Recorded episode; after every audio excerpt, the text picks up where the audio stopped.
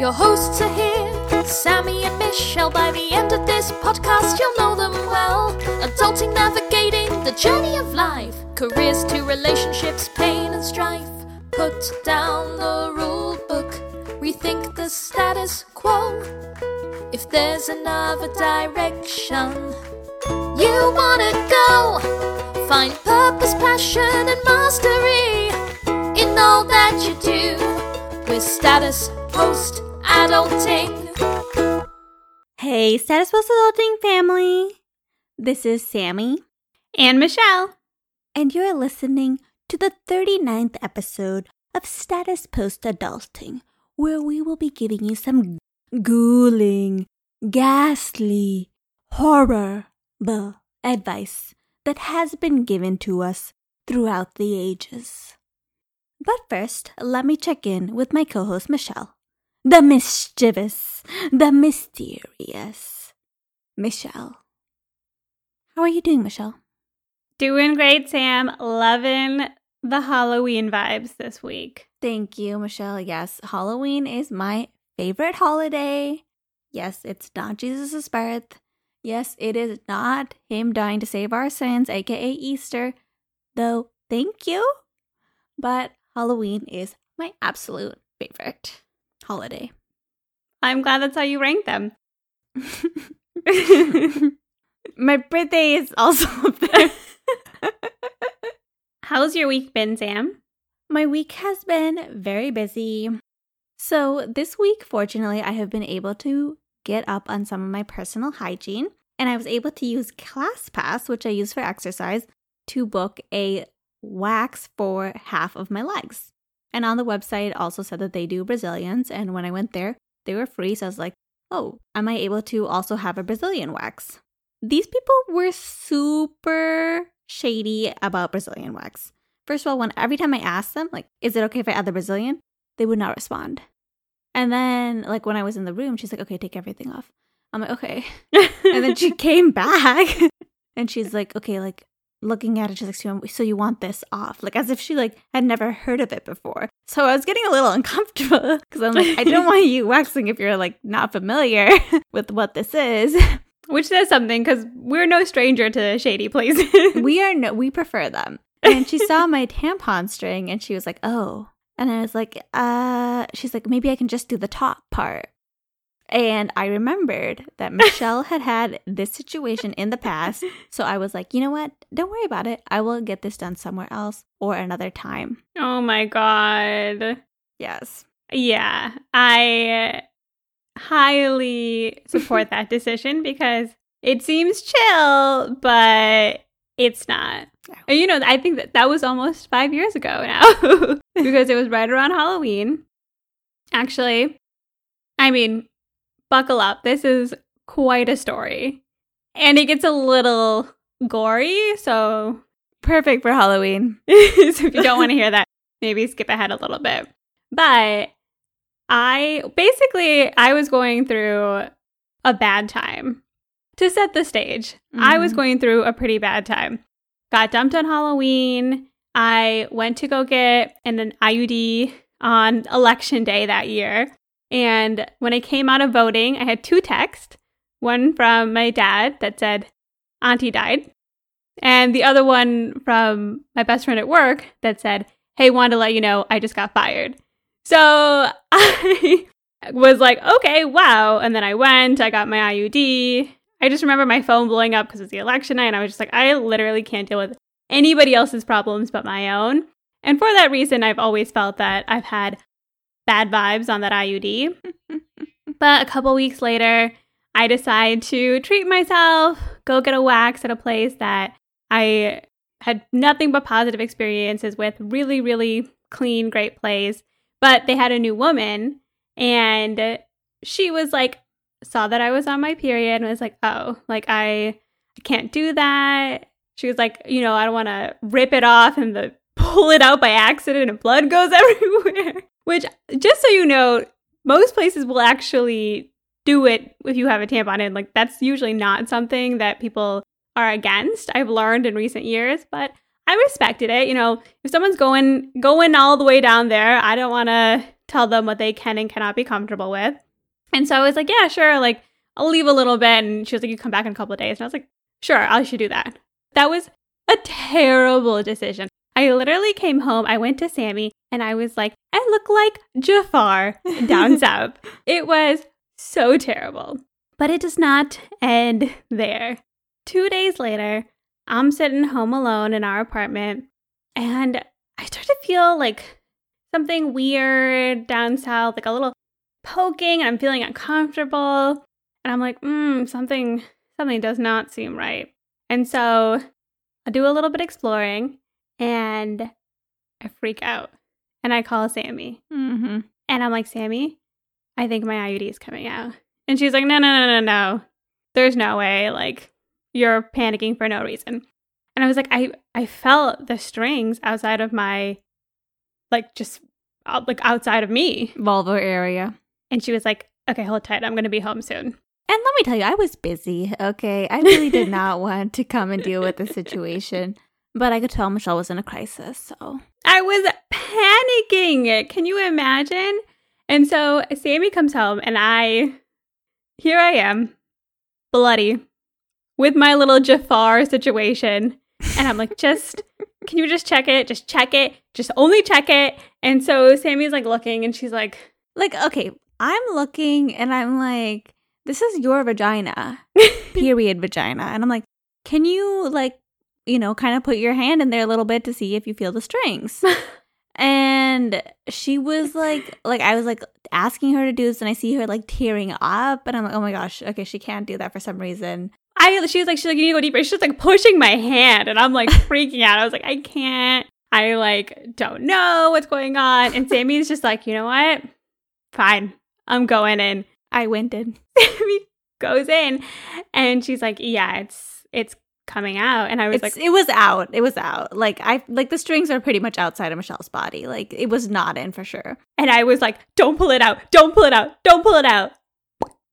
She pops it out, and I just start bawling. I am crying. Every terrible thing that has happened to me in my life in the past couple weeks, it just came out with my IUD. I'm crying, and all of a sudden I feel these headphones get plopped on my head, and I hear this voice go, you have selected SOS mode on Headspace. It seems as though you are going through a crisis right now. And Sammy had the Headspace premium subscription at that time, and she just was like, you know what? I'm gonna let the professionals deal with this. And I just sat there breathing and getting over a pretty traumatic and yet also fine moment. Yeah, it was pretty wild. I never wanted to stick my hand in my sister's bloody vagina ever. But that had to happen, and luckily Headspace was great. Put it on you. After like 10 minutes, you were more chill. I was like, okay, that thing works. That thing works real good. Power of meditation, y'all. Power of meditation. Anyways, speaking of blood-curdling situations, today we will be talking about horrible advice that has been given to us and to all. Advice that seems innocent but can be detrimental or just comically bad in many situations. Yeah, Sammy and I thought it would be fun to do a two-part series on bad advice we've been given over the years that we wanted to deconstruct, take a little bit of a closer look, and let you know what we think, which is don't follow this advice, basically. Correct. The first one we have on our docket is work hard, play hard. That is terrible advice. And, you know, as a healthcare professional, I do think people really dig hard into this advice. We love to just grind, and then party. And doesn't leave a lot of time for sleeping, eating correctly, exercising, taking care of your own health, things that are necessary. Totally, Sammy. I am someone who definitely loved this advice in my younger days, where I'd be like, yeah, I'll just work hard, play hard, go hard on my work and my studies or whatever it is, and then live my best life. And honestly, Both halves of that advice are problematic. Mm-hmm. Work hard, play hard.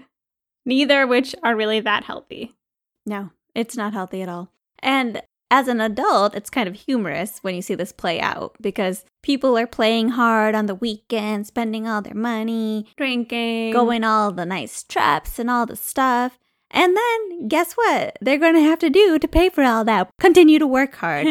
And then because they've been working hard all week, then they need to play hard on the weekend. And it's a vicious cycle that will keep you on the hamster wheel. Work hard, play hard is some capitalist advice, not a knock on capitalism, but it is some advice meant to entrap people in capitalism so that they will be consumers forever and we can make money off of them. We being the man. Exactly, Sammy. Definitely very American advice, and it really encourages you to honestly overdo yourself at work and burn yourself out and not get the rest and relaxation that you need to be a healthy, happy human. We definitely encourage people to do the things that they enjoy, but by no means do you need to go hard on anything that you do not want to, especially if you are tired. Get some sleep. Sleep hard. Yeah, that's what it should be. Sleep hard and for the appropriate amount of hours. Okay. Do work until you have enough money to retire and then relax. Yeah, what happened to that advice? It's on this podcast. It doesn't rhyme. Work towards fire, relax. I got nothing. Yeah. Build passive income streams. Nah, it just doesn't have a ring to it. It just doesn't have a ring to it, but... Nothing practical has a fun slogan to it. It really doesn't. The second bad advice is actually one that I heard a lot growing up, honestly still here today, and is very well-intentioned. It's basically, you can do anything you want. You can do anything. You can be anything. Sky's the limit. This advice really messed me up because I did start to feel like I could do anything and I had all of these infinite options. When the reality is that it's important to sit down, think about what you want to do in any part of your life, your work, your relationships, wherever you want to apply yourself. The truth is like, yes, you can do anything, but the reality is you can't do everything. Paula Pant. Love that. When you actually think about whatever thing that you want, the list is much more narrow than this infinite amount of choices. And that's a great thing. When I had too many choices, I felt paralyzed. But the reality was I wasn't going to do everything. I never wanted to be an astronaut. That wasn't on my list. And so when I realized in life that I needed to actually sit down and think about, okay, this is what I like. These are the things that I can do. What do I want to pursue? That helped me focus my arrow and point myself in a direction that was actually productive and moving forward. Look, you can do anything, but there is just one you. Unless you believe in parallel universes, in which case you are doing everything. But you still got to choose one for this universe. Yes, Michelle, that advice is absolutely vile. And I think you're absolutely right that the limiting factors are your time, your ability, and your financial resources at the time that do realistically limit what you can do. That doesn't mean that you can't pick a goal and reach for it. You certainly can, but you just can't pick 10 goals and try to do all of them at the same time because you're probably going to do none of them in that case. It can be especially problematic advice for a maximizer. See our previous episode on satisfizers versus maximizers. But yeah, it just really leads to decision fatigue to tell someone that they can do anything. Exactly, Sammy. I think it's so much more helpful if you're trying to help somebody in your life make a decision to help them narrow down what their actual options are and then help them see that actually there's this really positive thing that you can't do anything. And that can be really freeing sometimes if you approach it the right way. And our next piece of petrifying advice is good debt. Bad advice, good debt. Bad advice, good debt. The idea of good debt is really misleading. So people say that good debt is debt that is not so bad because it helps you actually make more money in the future. A common thing that people use to describe as good debt is student loan debt. They think, hey, yes, you're going to school and you're accumulating debt, but it's good debt because you're going to get a job where you can pay that money off and you'll be able to make even more money with that job. Sometimes, but not always true. I would argue even in the cases where you do make plenty of money that will help you pay off that debt, to call that debt good debt is a bit of a stretch. Because the truth is, even in the best of scenarios, debt is very limiting. Not that you should never go into debt. There are certainly situations where it may be appropriate, but it is choosing to do something that you know is going to set you back a little bit for the future rewards. It doesn't make it a good thing. Whenever you have debt, you're going to be somewhat limited in the choices that you can make. For example, if you have a ton of debt, you might not be able to leave your job to go take care of your sick mom, if that happens, or switch careers or start a business that you want to start.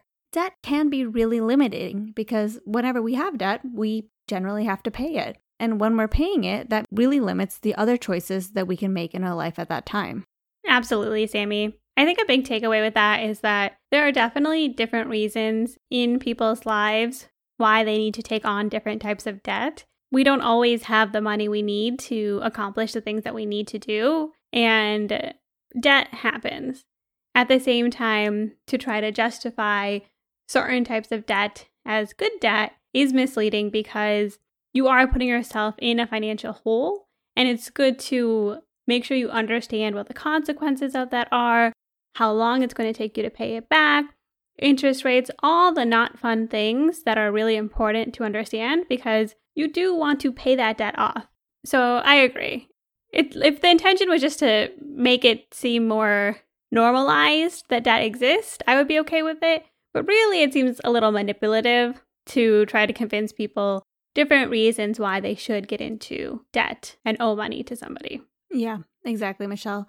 I saw someone post on one of the financial independence groups a photo of a college that was advertising itself as good debt. And I was like, oh, that's sad. It's just really bad. Colleges are like really trying to super normalize this idea that people go into a ton of debt for college. And I just really despise it. Universities are like, we're getting some bad press about how much college costs. And I have the perfect solution. Rebranding. Exactly.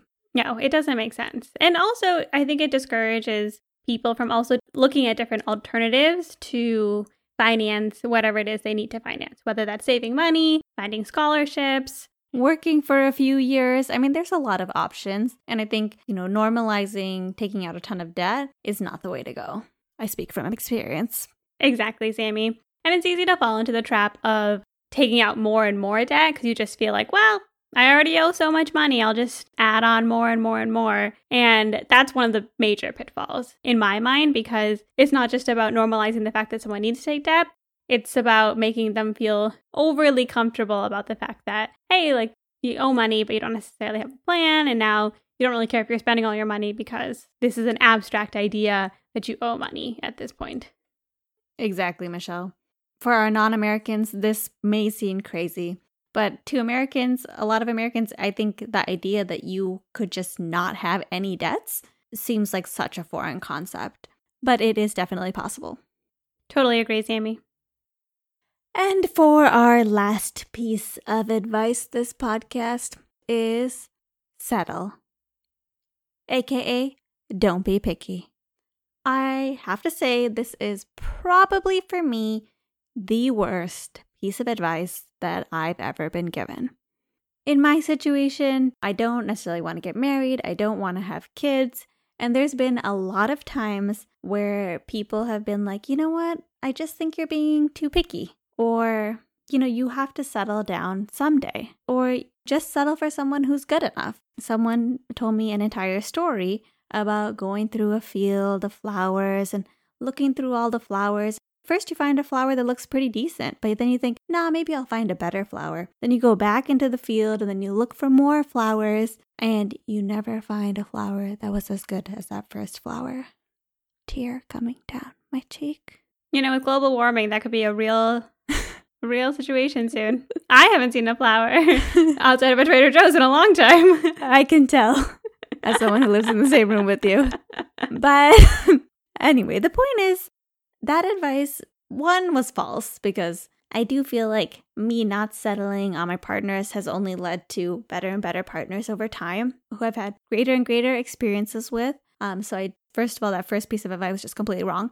And then second, it also reflects an important thing about advice in general, which is you have to look at the people who are giving you advice and see if where they're at, their goals, their life accomplishments are what you want for yourself. Like if I look at my friends who are married and happy with their families, I'm like, that's great, but that's not necessarily what I want. So when they tell me to settle, they don't have my goals in mind. Exactly, Sammy. I mean, I can't relate because people always tell me I'm not picky enough, but no, I totally agree, Sammy, because recently I feel like as I've been getting older and once I crossed over 30, I picked up a couple books that are basically making this argument. And at first I'm like, yeah, I understand. Like maybe you shouldn't turn someone down for something superficial or essentially irrelevant to your dating life.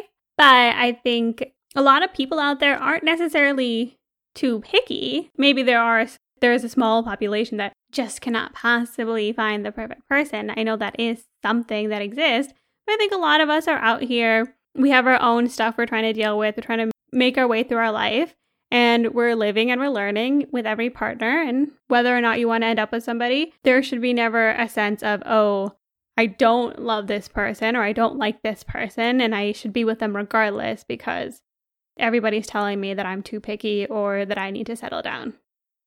I think the argument trying to be made is, that eventually you run out of good people in the world. But in reality, I think there's a lot of good people in the world and good matches out there for everybody. And at some point, you'll find somebody who matches up not only with who you are, but also with where you are in your life and the timing in your life. Definitely, Michelle. And I would say, the times are changing as well. People pair up later and people sometimes don't pair up at all, or people pair up, get married, then get divorced. And now you have a whole pool of divorcees to look through too. There are tons of people out there. Billions. 7 billion. Many named Bill. 7 billion bills. More bills. Yeah, there's just tons of options. And I think you kind of know what's right for you. I do think people mean well when they give that advice, and I'm sure it applies to some people. At the end of the day, we all know what we need, and we know what's best for us when we're in tune with ourselves. So we really can't take another person's advice to make huge life decisions. Exactly. And more helpful than saying settle down or don't be picky is maybe you should talk to a therapist. Because quite frankly, you can take advice, relationship advice all day long from different people. But I know personally, sometimes you also need to talk through things, and there are deeper things that you need to work through than just, I can't find anybody who looks like, talks like, acts like Barack Obama. Exactly. And if people are giving you advice that you didn't really ask for to begin with, you can really decide whether you need it or not. And if not, just leave it at the door. Preach, sis! So, Sammy, any big takeaways from the horrible advice, part 1? I said this before a little bit, but I think the big takeaway is look at the person who's giving you the advice and see if their goals align with your goals. If you both are on two different tracks, then maybe that's not the person you're supposed to be taking advice from in the first place. I 100% agree, Sammy. When it comes to advice, especially in this digital world, we get bombarded with advice all the time. Unfiltered, coming at ya. Who knows who these people are sometimes? And the truth is that you do need to filter it out and make sure that you process the things that you hear and you say, hey, is this something that I agree with? Does this make sense to me? Should I do more research? All of the things. And at the end of the day, if you don't like it, no matter where you hear it, even if it's from your favorite podcast in the world like ours, Satisfied Adulting, you don't gotta take it. We're just here to give you info, and it's your choice what you do with it. Yes. If you're thinking, you know what? I want to stay on the hamster wheel and I want to work hard and play hard, and that's more fun to me than being financially independent from my job and liberated, then you do that. You do that. You know what's right for you. I want to live my best life with my good debt, and I want to settle down. I just want to settle down with my good debt, live my best life, and work hard and play hard. And I just don't even want to listen to this podcast anymore. Just kidding. But keep listening. We love you. Yeah. And tell your friends. And tell your friends. Send us a direct message if you have any questions or if there's any bad advice that you've been given, let us know. Please, if you've been giving us bad advice, we want to hear it. We would love to share the bad advice that you've been given because that is so much fun. So yes, DM us, email us with that information. DM, Instagram, at statusbostadulting, email us, statusbostadulting@gmail.com, and you can find all of our show notes at our website, statusbostadulting.com. But most importantly, be sure to join us next time as we put down the rule book and rethink the status quo.